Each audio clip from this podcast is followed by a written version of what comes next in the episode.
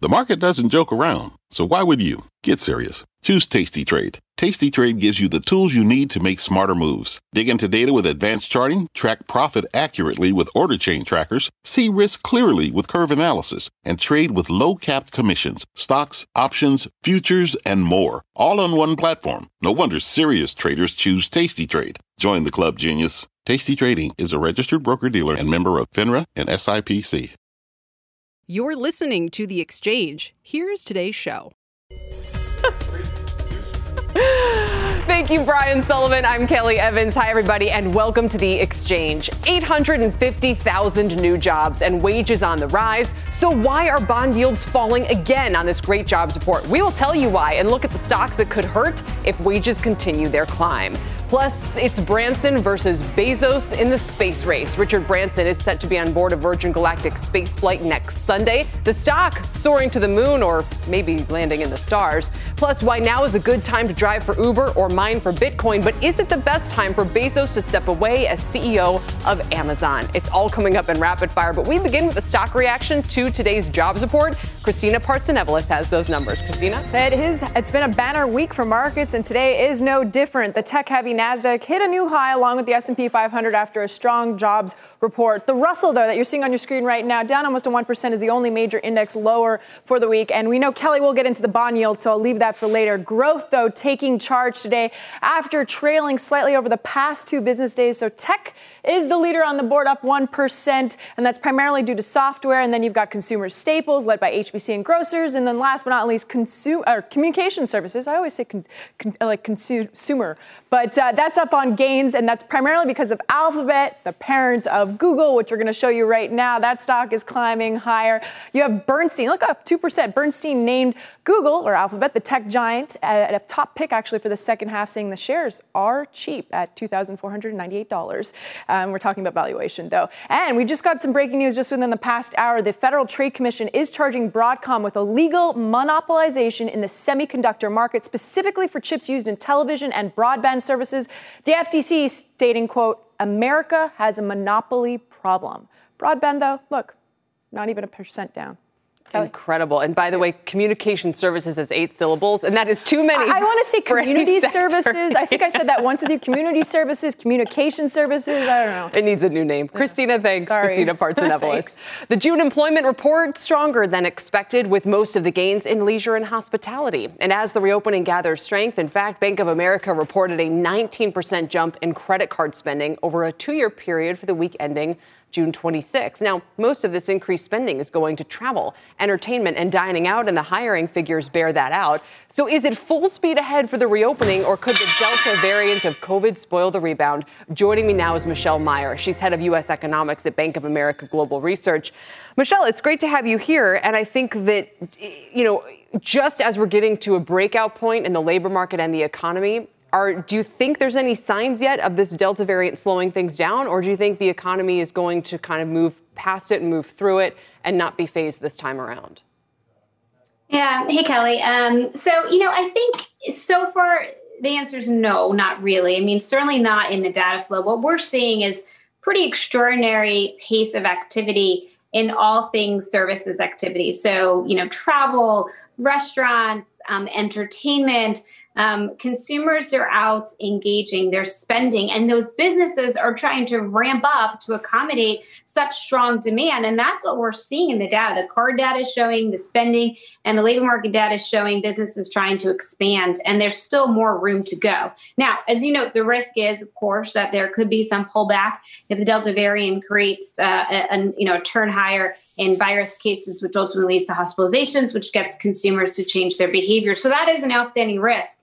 But at the moment, it's not showing up in the data flow. So let's talk about the strength in the economy, the strength in the stock market, and the fact that bond yields are dropping, Michelle. A lot of people say it's because the labor market is finally showing gains in leisure and hospitality. The hardest hit COVID sectors are catching back up to everybody else. They're saying that means the Fed is going to taper, and that tightening is actually flattening the yield curve and dropping bond yields. Do you think that makes sense? Well, look, I think we have to consider the react the two um, levers that the Fed pulls quite differently. Um, yes, I think the Fed is setting up to taper. They're making progress on the labor market. The inflation data looks uh, clearly a lot stronger. Um, and they've been laying the groundwork for tapering. So our sense is they will go ahead and announce the plan in September. Shortly after that, they'll go ahead and, and taper.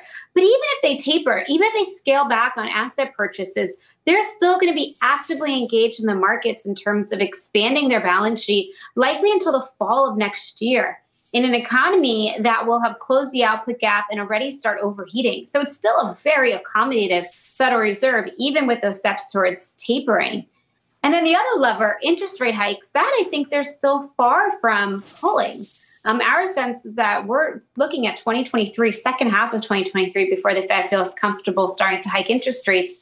And that's why I think the bond market is a little bit um, you know uh, uh, unsettled sure. you know they can kind of price in the taper but the hiking you know they seems to be the sense of wanting to pull forward rate hikes and i don't think the fed is giving any indication that's that's that's the sense i've been surprised at some of the hawkish rhetoric that we've heard from fed officials since the last yeah. meeting because if they were concerned that the market saw the dots and thought and reacted too hawkishly they've certainly had a chance to walk that back and it feels if anything like they've doubled down why do you think that is and is this very drop in bond yields what the fed wants Yeah. Well, look, we have a divided committee. I mean, the Federal Reserve is not all united in terms of this new framework and how to actually implement that new framework. And you have a number of hawks that have been vocal. Um, seven FOMC officials were looking for hikes to start in 2022, and they've been on the tapes talking about the rationale for that. Um, but you have a large part of the committee, particularly that core of the committee, that we believe is still highly committed to the new framework and making sure that they generate um, an average of 2% inflation, this broad based labor market recovery, all the things that they've been talking about, which, by the way, they're accomplishing.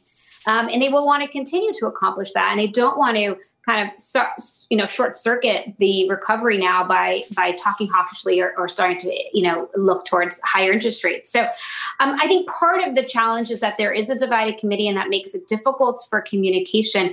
In terms of what the Fed wants, Kelly, to your point about the level of interest rates, um, no, I don't think the Fed wants the market to be pulling forward rate hikes. I don't think the Fed wants the market to be doubting their commitment to higher inflation.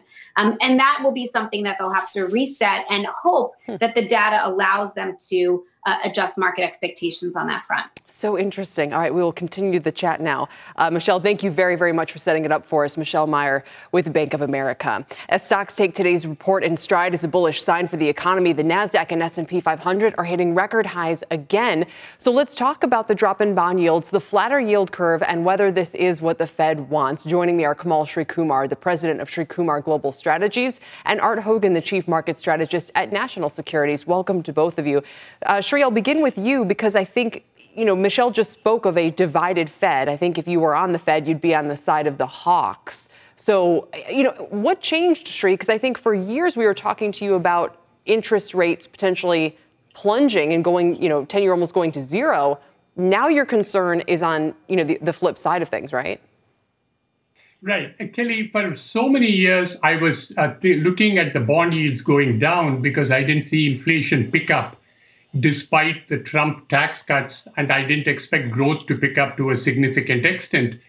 And that was going against the consensus. That's how it worked out with the 10 year yield going below uh, 2%, then going well below even 150. What changed was at the beginning of this year when we had the Senate runoff elections for Georgia, giving all three branches of government in the Democratic hands with a lot of increase in spending coming. At the same time, you have a close working relationship between Chairman Powell and Treasury Secretary Yellen, which again is going to make for a significant monetary expansion. So price increases go from the transitory phase to a permanent phase, Kelly, uh, only with the oxygen provided to them by continued money growth, and that is going to come. It is not going to go away anytime soon. Second, the Fed has no more foresight into whether inflation is transitory or permanent than those of us have on the market side. And they are th- looking for a much delayed uh, cutback, if at all. And why are bond yields falling? Because for the last 10 or 11 years, we have had a very benign inflation environment. For the last three decades, we have had a bond rally. So the market says they are not going to give up on that. They believe in the chairman. Okay. He will see them through. And that's the problem here. Art, why do you think bond yields are acting the way that they are? And, and, to put it differently for investors, we were speaking yesterday about a CNBC survey that showed that financials are one of the preferred investments for the back half of the year. But in there is this expectation that interest rates are going to rise. And when people come on, you know, I think it was Goldman or Morgan Stanley the other day that said, yes, we like the financials, we think rates are going up to 2% and so forth. Well, you know, there's so much that depends on whether that actually is true this time or not. Why do you think yields are where they are? I think a couple of reasons. I think if you look at the demographic uh, of the U.S. population, you've got a lot of people that are forced into the uh, the low yielding U.S. ten year, right? So the fixed income market is driven by the second largest population in the United States. Secondly, if you look at the end of the first quarter, entering the second quarter, Japan actually became a net buyer of U.S. Treasuries after being a net seller for the better part of six months. So I think that's another dynamic that's going in. And then I also think it's the Fed's communication strategies, you know, talking about the fact that they're eventually going to get to a place where they're going to start tapering. I think Michelle was right. They probably announced this um, in September. They'd probably start executing at the end of the year. But remember, if that balance sheet, let's say they complete this taper in a 12 month period, that balance sheet's going to remain the same size for a while. So they'll still be active in the open market, keeping the balance sheet the same size, reinvesting uh, the runoff. And I, I, think that's what's sort of kept the uh, the action in the um, U.S. 10 year at bay. And I also think it is because we're starting to see some rollover in commodity prices, right? When you start yeah. being hyper concerned about inflation and then lumber all of a sudden is down 47% from its peak and you're seeing a rollover in copper, you're seeing a rollover in iron ore. I think that's that supply response we've been waiting for. So I think that the same thing will be true for things like wages. I think that if you look at the month over month numbers from today's report, you saw there's deceleration in that month over month increase but why in wages, and I think that continues. Art, you're almost kind of making the argument for for the growth trade, right? The value trade is wages are going to go up, you know, the commodity prices are going up, financials are going to go up. You like financials, you like energy, you like industrials and materials. Why do you like all of these sectors, even if you're describing wage pressures and some of these inflation dynamics as basically transitory? That's such a great question, Kelly. I think you can have both, right? We would like to have a barbell approach. We want you to have growth on one side of that. We want you to express that in thematic ideas like 5G and cloud computing and cloud security. On the other side of that, we want you to have exposure to cyclicals because we definitely think the economy is improving. We think the cyclicality uh, will will still be with us throughout the course of the year. If you went back to the March 2020 lows of, of last year and then track both growth and cyclicality, they're almost exactly the same. They've just had six months rotations, right? Six, the first six months was all about growth. The next six months was all about cyclicality as we started to get better news on vaccines and, and technology got expensive. This year's been a mirror image of that. We've we're seeing the same kind of action. We have these rotations, and I think that will continue for the year. So you want to stay balanced. All right, Sri, as we go, so you'd be a seller of treasuries here. What do you think the next stop is for yields? Now, my expectation is that the Treasury yields are headed up. The question is not knowing exactly when that is going to happen. You may have a situation with three, four months of high inflation as we approach the fourth quarter. The markets may say that's enough. We are not going to trust the Fed anymore. And that is going to cause them to go up. And uh-huh. again, as Brian Sullivan said very well in the hour before, Kelly, you have the OPEC meeting right now, and within the next couple of hours, we may find out if oil production is going to stay fixed because they can't reach an agreement. And if you have oil prices rise from $75 to $100 in quick session, everybody then will say inflation is going to be permanent and bond yields surge as a result of that. We'll see. All right, Sri Kumar, Art Hogan, gentlemen, thank you for joining me on this Friday to talk through the jobs report and the market's reaction. Meanwhile, check out shares of Didi moving lower today after China announced a cybersecurity review of the newly public ride-hailing company. It could have done it a couple days ago. Uh, Didi says it plans to fully cooperate during the review, but the shares are down more than 8%. They priced at 17. They're trading just under 15 right now. Eunice Yoon is in Beijing with the very latest on this story for us. Eunice.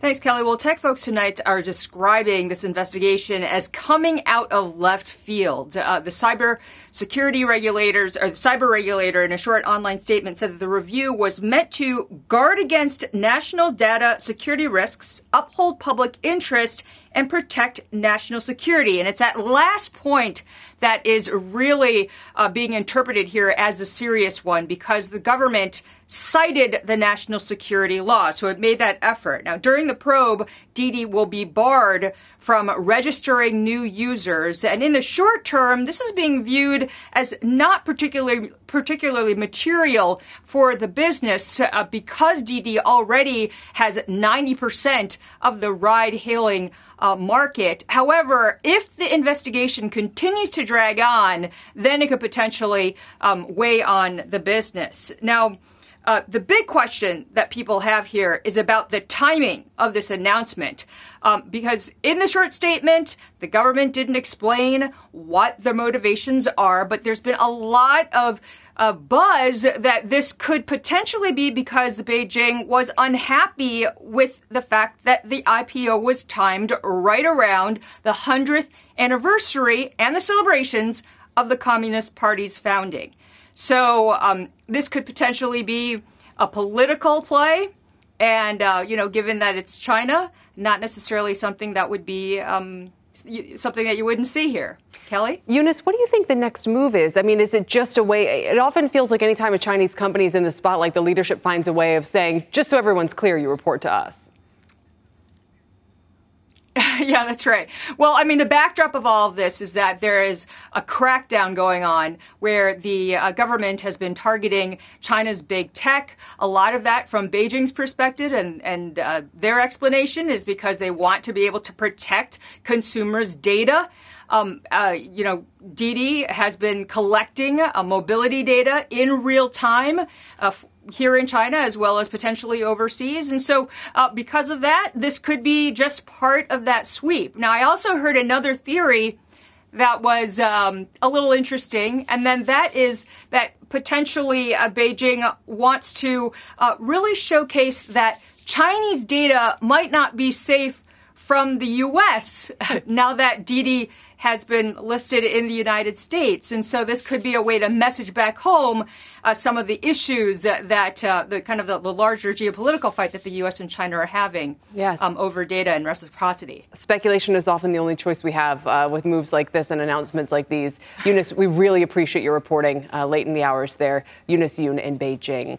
Back at home, IBM stock is moving lower today after the company announced President Jim Whitehurst will step down. Less than two years after he joined through the Red Hat acquisition, John Fortt spoke with IBM's CEO, which shares John are down 4.5%. Yeah, and they actually moved lower after we had our report this morning uh, that this had been announced. I was able to get on the phone with Arvind Krishna, the CEO, and get some context here. It certainly uh, clarified. Uh, the way I think about it. Now, Jim Whitehurst has, in a sense, been in this position for three years, and you know how these contract things work when somebody uh, comes on board. In that period of time, Arvind was named CEO. He's since been named chairman and has been putting leadership in place. Now, Whitehurst, a very well regarded executive, he could be a CEO a lot of places. He has options on what he wants to do. And uh, Arvind told me there are things that Jim wants to do, but he is going to spend a year now uh, as an advisor. Said that Jim's been incredibly gracious and effective over the past three years and said that uh, he would have been glad for Jim Whitehurst to stay as well. Now, this is important where Red Hat is concerned. Some people might worry here's a guy who came in with the Red Hat acquisition. Does this mean that something is afoot with uh, Red Hat? Well, Arvind told me that Paul Cormier, who's been running Red Hat as CEO, he's a 20 year veteran of that company, now part of IBM, he is staying. He's not going anywhere, and the work within IBM with Red Hat continues to go on a pace. And then with the other uh, executive changes, uh, he, I asked him to describe what he was uh, going for there. And he talked about how this group is execution focused, operationally intense, and technologically led in go to market, in that sales motion. Sometimes you, don't always have somebody who's an engineer who's technologically minded in a sales role, but if you look at uh, Rob Thomas, who now is in that head go to market role, very much somebody who's been leading technology organizations. So that is IBM's uh, perspective. Explanation, yeah. Yeah, yeah, of what has happened with these changes here. The shares are a little bit off the lows uh, as you describe this. The company is splitting up soon, isn't it? Yes. It is into, uh, I'm forgetting right now the name that they chose. Glo- it's a very unique name. Yeah.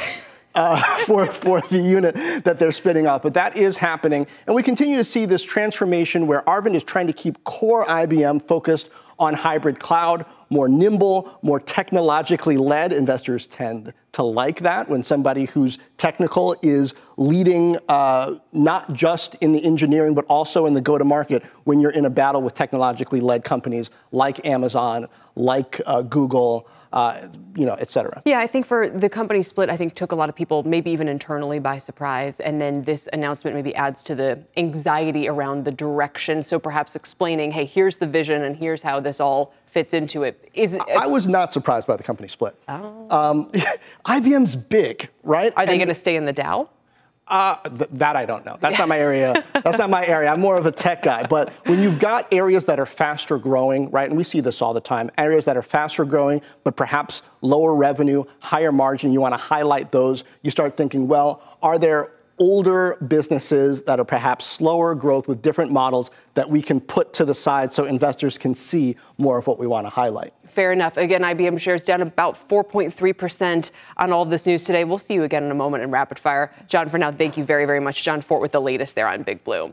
Coming up, the billionaire space race between Branson and Bezos is coming down to the wire with Virgin Galactic announcing that Branson will join its next space flight next Sunday. Virgin shares are jumping on the news, though well off the session highs. We'll bring you all the details on his long awaited trip and what it means for Jeff Bezos' Blue Origin as the billionaires battle to be first. We're back in a moment.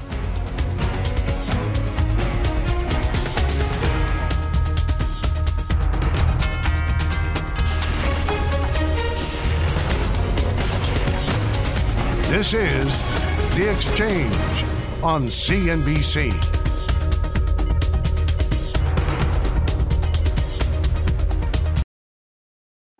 People today can spend half their lives over 50. So it's good to be financially ready for what's important to you as you get older, like a family vacation. Or starting your dream business. Welcome to Connie's Coffee. How may I help you? AARP's trusted financial tools can help you plan for whatever your future holds. That's why the younger you are, the more you need AARP. Start planning today at aarp.org/moneytools. What's on the horizon for financial markets? At PGIM, it's a question that over 1,400 investment professionals relentlessly research in pursuit of your long term goals. Specialised across asset classes, but united in collaboration, our teams provide global and local expertise. Our investments shape tomorrow, today. Pursue your tomorrow with PGIM, a leading global asset manager.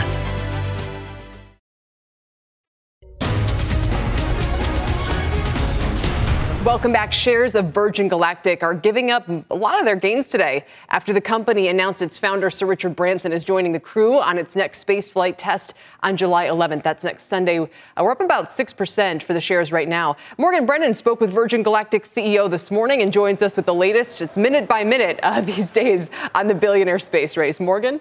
Oh, oh my gosh, what a week it's been, right, Kelly? Well, a mission specialist that's on board the VSS Unity spaceship in the cabin to test out the astronaut experience. That is what will be the job of Sir Richard Branson, plus his three crewmates, when they fly to the edge of space next Sunday from New Mexico. Now, given the fact that Branson was originally supposed to be on board not this test flight, but the nearly identical one behind it, and since Virgin Galactic's direct competitor, Blue Origin, is flying its founder, Jeff Bezos, on July 20th, so just nine days later, I asked CEO Michael Colglazier how this game plan materialized we originally had thought uh, we would maybe rehearse uh, and have somebody stand in for Richard just to kind of show what would be going on. Uh, we realized most of that training is done on the ground. And so had a chance to say, Richard, you could go on either of these two flights. Which would you prefer?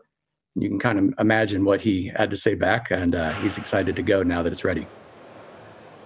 Colglazier also adamantly saying that the Bezos Blue Origin launch plans had nothing to do with this. Quote, absolutely not. That despite the media headlines, quote, we only fly when we've assessed all of the data and we are safe to fly and ready to fly. And getting that as Virgin Galactic shifts from technical tests after that successful May flight to ones that are now with this focused on the customer experience. So, who better than Branson to represent those future astronauts, according to Colglazier? Including this trip, we've got three more flights until the launch of commercial space for Virgin Galactic. So, if all goes according to plan, Colglazier saying today that ticket sales are poised to open back up as soon as later this summer. And of course, for the investors in the stock, that is going to be a key financial moment, especially given the fact that we've seen these shares run up so dramatically. And this is still very much, Kelly, a pre revenue company. Is it so? If I understand this correctly, Blue Origin is saying it's going to go higher above like the astronaut line or what have you?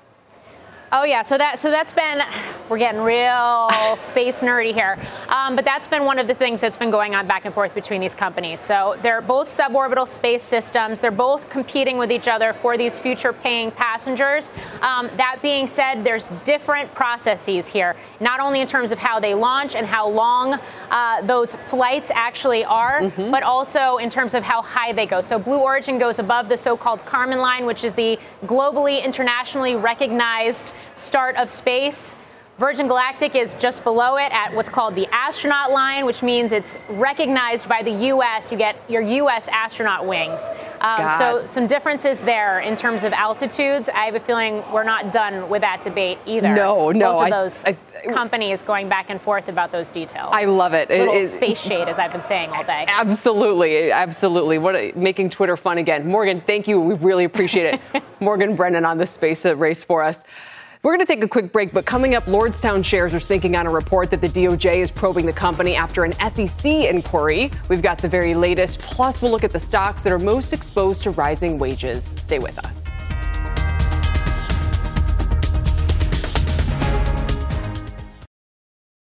This podcast is supported by FedEx. Dear small and medium businesses, no one wants happy customers more than you do. That's why FedEx offers you picture proof of delivery, packageless and paperless returns, as well as weekend home delivery to 98% of the U.S. on Saturday and 50% on Sunday. See the FedEx service guide for delivery information. FedEx Ground service is also faster to more locations than UPS Ground. See what FedEx can do for your business. Absolutely, positively FedEx.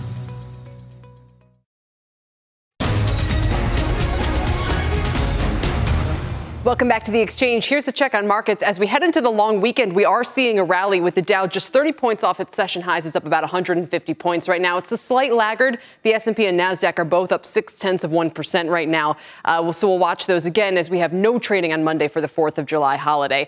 Meanwhile, Lordstown down 10 percent on the DOJ, the Department of Justice probe into this electric vehicle startup. They're down 8.5% today, just under $9.50 a share. They're already facing an inquiry by the SEC regarding claims that they misled investors.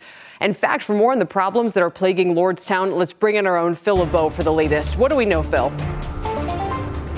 Kelly, we've confirmed that the Department of Justice is investigating Lordstown Motors. The investigation is being handled out of the DOJ's Manhattan offices. Now, we don't know specifically what the DOJ is investigating, but it's likely revolving around some of the claims that were made by prior executives about orders for these the vehicle that uh, is at front and center with uh, Lordstown Motors, and it's this vehicle right here, the Endurance electric pickup truck. That's the plant for Lordstown Motors in Northeast Ohio. That is the Endurance electric pickup truck.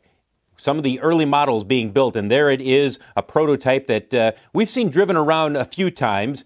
The Lordstown Motors, uh, when we in- reached out to them and we said, look, what do we you have a comment on this investigation from the DOJ? It said Lordstown Motors is committed to cooperating with any regulatory or governmental uh, investigations and inquiries. We look forward to closing this chapter so that our new leadership and entire dedicated team can focus solely on producing the first and best full size all electric pickup truck, the Lordstown Endurance. Remember, it's little over two weeks ago that Steve Burns, who was the CEO of Lordstown Motors, really one of the architects of putting this company together, was let go in part because of inaccuracies regarding statements made about orders or pre orders for the Endurance pickup truck. And back in March, he acknowledged to us on CNBC that some of the statements about orders, well, they really weren't orders for the truck. They were order actually indications of interest by prospective buyers, but certainly not firm orders, and that's at the heart of the SEC investigation as well. As you take a look at shares of Lordstown Motors over the last three months,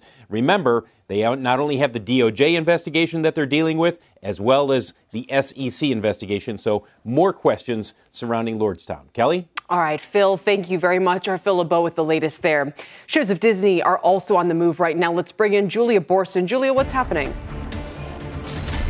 Disney shares are moving lower on a report in the information that says that Disney Plus U.S. growth slowed sharply in the first half of 2021. This report citing internal data. Just want to look at Disney shares now down about 1%. Now, this report says that Disney Plus had a little bit more than 110 million total subscribers late in Disney's third fiscal quarter. Um, now that's up from 104 million that the company reported for the quarter ending April 3rd. So this is on a report, um, and they they do say in this information report that most of the growth was in India and Latin America, and that's where the service has more recently rolled out. So we have not heard back from Disney on this. We've reached out to them for comment. Disney does report its official numbers and its quarterly results, which are due out uh, at the beginning of August. Guys, back over to you. All right, Julia, thank you very much. Julia Boorstin with the Disney News.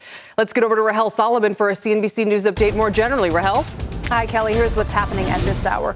We begin in Nashville, where a black family is expressing outrage over a plea deal for a white police officer charged with fatally shooting 25 year old Daniel Hambrick. In that deal, the officer is pleading guilty to manslaughter and will get a three year sentence. Hambrick's mother screaming at the judge to reject the agreement, but the judge approved it. Russia is reporting another record daily death toll from the pandemic. 679 COVID deaths were confirmed today. It's the fourth daily record in a row. Daily new infections have more than doubled over the last month. And India confirming more than 400,000 coronavirus deaths since the pandemic began. It's now only the third country to reach that mark following the U.S. and Brazil. And on a far happier note, Americans hitting the roads and taking to the skies for Independence Day. 48 million Americans are expected to travel. That makes for the second busiest July 4th weekend ever, according to AAA. And tonight on the news, I'm going to be filling in for Shep, and we're going to have reports from around the country on the rise in travel, what has changed, and how to prepare. Kelly, I guarantee it's going to be a great show. Lots of news. It is jam packed, I can assure you. I'll send it back to you. It's hard to tease yourself. Uh, that was excellent. Rahel, thank you very, very much. Look forward to it this evening, Rahel Solomon. In the meantime, Uber ups its perks, GM goes for U.S. lithium, and Jeff Bezos' last day as CEO. It's all coming up in rapid fire right after this.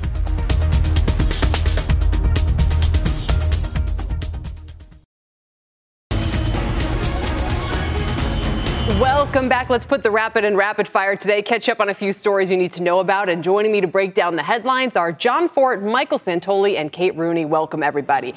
First up, the economy adding more jobs than expected last month, but companies are still complaining of labor shortages, including Uber. And their last earnings report, they had 22% fewer drivers from last year, contributing to a 27% increase in fares. They're desperately trying to hire more, offering incentives and training programs through a $250 million driver incentive stimulus fund. But, John, the stock is still struggling because the troubles it might have had already with its structure, let's call it, are exacerbated by the worker shortage right now. Kelly, the economics here keep changing, and it's baffling to me. So you've got the food delivery stuff, which was booming. They didn't seem to have too many troubles there, but moving people is different, and the incentives that they have to give now to get drivers on the road. I mean, I'm trying to figure out. They they stopped the surge pay. They're still doing surge pricing, and it's hard to get the drivers back out there. Plus, you got looming regulation. I don't know what the economics are going to be in two years. What do you think, Michael? Well, it's a good test of just how elastic demand is for Uber rides right at a higher price level. Also, I think a reminder that these are the businesses that were born of a period in this economy of slack, right? You only drive yes. your car 5% of the time. Why not share it with us? You know, you only, uh, you can work on the side. All that kind of stuff is now being uh, put to the test that a company that is only just now trying to plow toward a break even level financially. Uh, you're writing my newsletter next week for me, Mike. I just steal your best ideas and I write them up. Done. Kate, what would you add?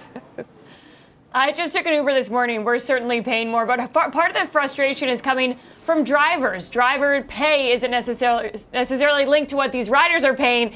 Uber and Lyft decoupled that back in 2016. So the drivers might be paid extra for that surge pricing, but it's not necessarily reflecting the multiples that the riders are paying. I was in an Uber recently and the driver said, Do you mind me asking what you're paying for this ride? We had this whole conversation about surge pricing. I was paying way more. We were kind of trying to I've uh, heard backtrack and do the math. Yeah, I think. Oh yeah, so they, there's not a lot of visibility into what the drivers are making, and they're sitting there. This is a brand new driver, and she said, "Wow, I thought I'd be making a ton more. You're paying, you know, eighty dollars for this ride. I'm only making X amount." So I think riders are a little bit confused on how much they'll be making, and sort of the uh, consistency of of what they're actually going to make in a week. A quick final point on this, John. I've also seen some of these drivers wondering or speculating if Uber is charging riders more, pocketing the difference and not paying it out, you know, the way. So like this has become a big sort of talking point, I guess. And the reason why it's structured this way, Kelly, is because this was supposed to protect them on the downside, right? Because riders were complaining, hey, these are too cheap. Uh, I, I, need to make at least X amount of money. So they said, okay, well, we're going to pay you by, you know, time and distance. Okay, great. But now that things are surging and the prices are high, they want the upside. So, hey, it's tough to be Uber. All right, that's very interesting. I do want to get to this General Motors story, Kate, so I'll just get a quick comment from you on this. GM is looking to solve one of the biggest concerns about electric vehicles by sourcing U.S. lithium production. An investment in a company called Controlled Thermal Resources, they're hoping will yield domestically produced lithium in the next three years. Kate Rooney, is it going to work? This definitely says something about them wanting to own the supply chain. They want their own sourced material, getting ahead of the idea that people care about the carbon footprint of not only the products themselves, but also the output of the supply chain. But I think too soon to tell. It's a multi year deal. And they say, sort of, if this whole extraction process bears fruit, I think there is some uncertainty on, you know, if this lithium project will work and how uh, fruit bearing it'll be, as they put it. So I think a little too soon to tell uh, for GM. What, yeah. what, John? What? I mean, sp- speaking of risk to a model, I mean, mining lithium in the United States, you think it matters maybe what political party is in power? I don't know, maybe. Yeah, along with uh, the local parties, the environmental concerns, all the rest of it. Kind of in this vein, Kate, just a quick comment as well about the fact that Bitcoin mining has actually become a little bit easier to do lately after the China crackdown because people have gone to less power or cheaper power sources. And the Bitcoin miners are flying, yeah. but do you think it's just kind of a one time move?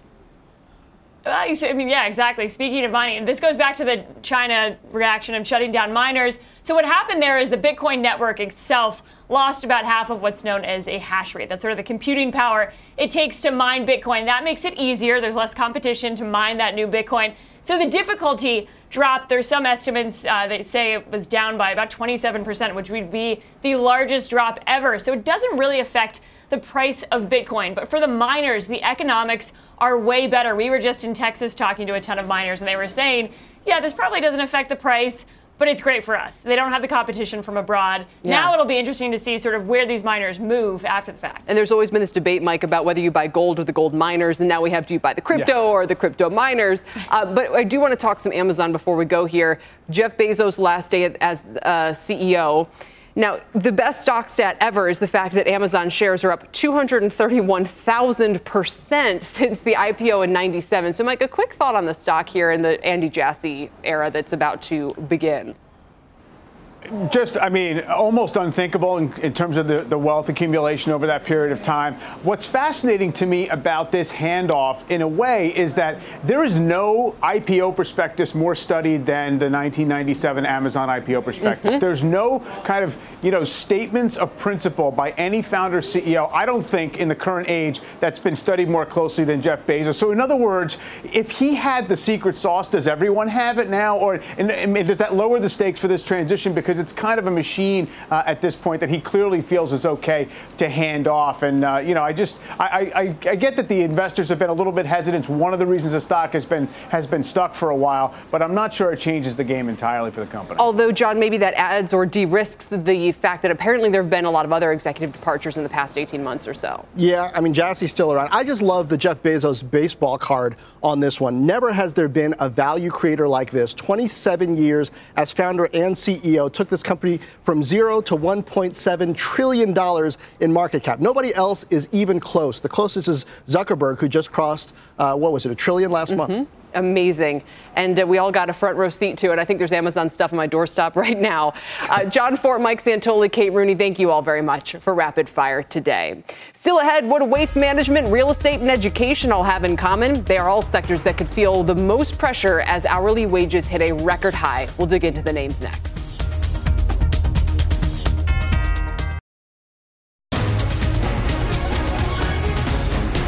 Welcome back. Here's a striking stat from the June jobs report. Average hourly earnings were up 3.6% year on year, bringing wages up to a record high of over $30 an hour. According to Morgan Stanley, it's showing no signs of slowing down. They've identified industries where companies face high risks from these labor cost pressures. And joining me now is Adam Virgadamo. He's head of U.S. thematic investing and equity strategist at Morgan Stanley. Adam, it's good to have you. So, a lot of these are retail and restaurants, right?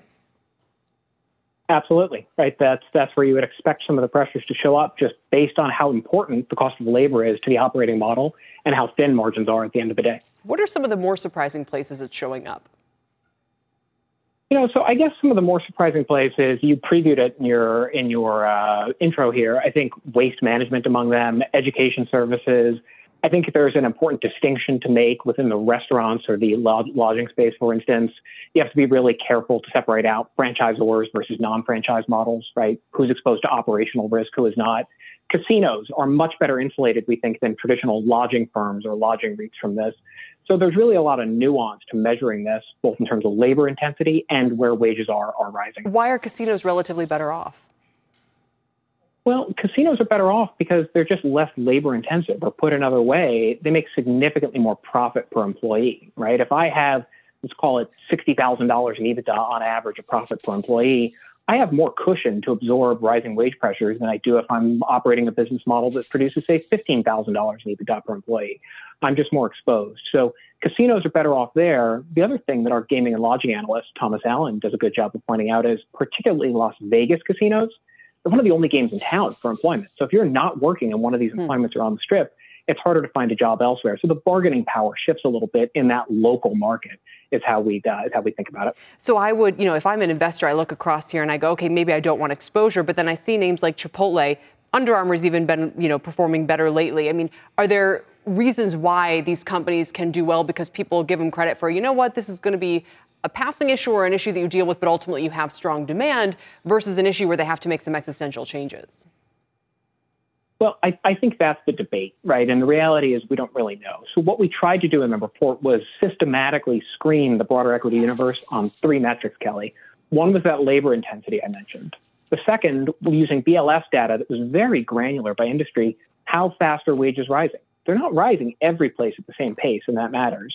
And the third metric is an expectations game, right? You know as well as I do, markets are about expectations relative to reality. So we wanted to look at where margin expectations are high, both relative to history, for the margin accretion expected over the next year or so, to kind of suss that out across these those three metrics to, to get at exactly that dynamic. Where is it perhaps priced? Where is it not? And the other lingering thing that we don't know the answer to, but why we brought in those margin forecasts, what's demand? What is the elasticity of demand? Your last speaker series was talking about Uber and trying to pass along some of that price. Elasticity of demand came up a couple of times.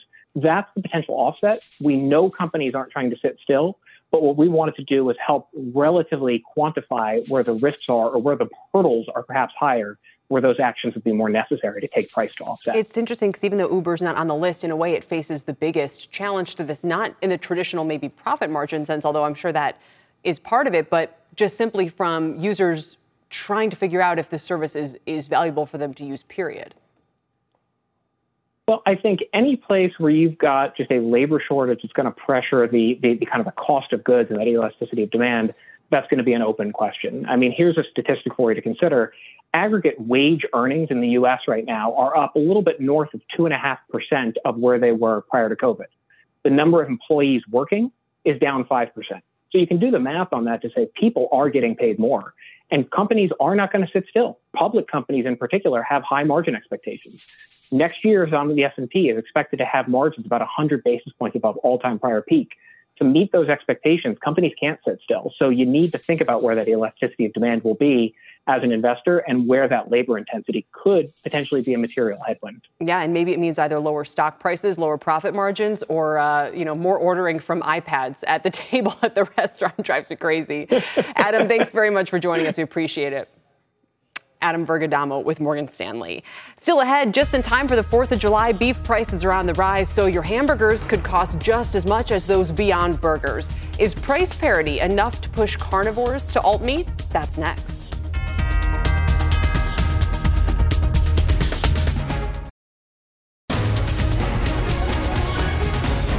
Welcome back. Just in time for those hamburgers on the barbecue this weekend. Beef prices are on the rise.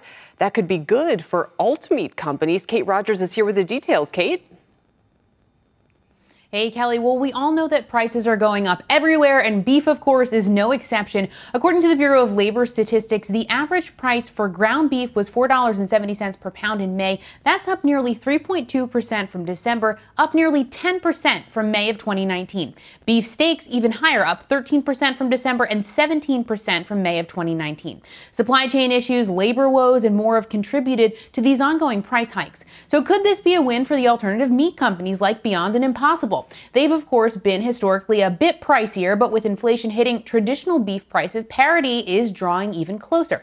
Take a look at these Nielsen charts. Through the end of May, average unit prices for fresh beef were $6.20, while average unit prices for meat alternatives were $6.22. For seafood alternatives, $4.05. Both Impossible and Beyond have been expanding their retail footprints and working to bring down pricing. Impossible in February cut its suggested retail pricing by 20% for the first time. Beyond Meat also has value packs of its products in the Cookout Classic option. Beyond's also teamed up with DoorDash to deliver its grilling kits on demand delivery this summer. So if prices are dropping, Ed, you don't even have to leave the house. That could be a win, Kelly. Back over to you. Not using the alt meats, although I know a lot of people who are very grateful for them uh, because it fits with dietary needs and all that. How do they get seafood cheaper per unit? What kind of, uh, th- th- that can't be salmon burgers.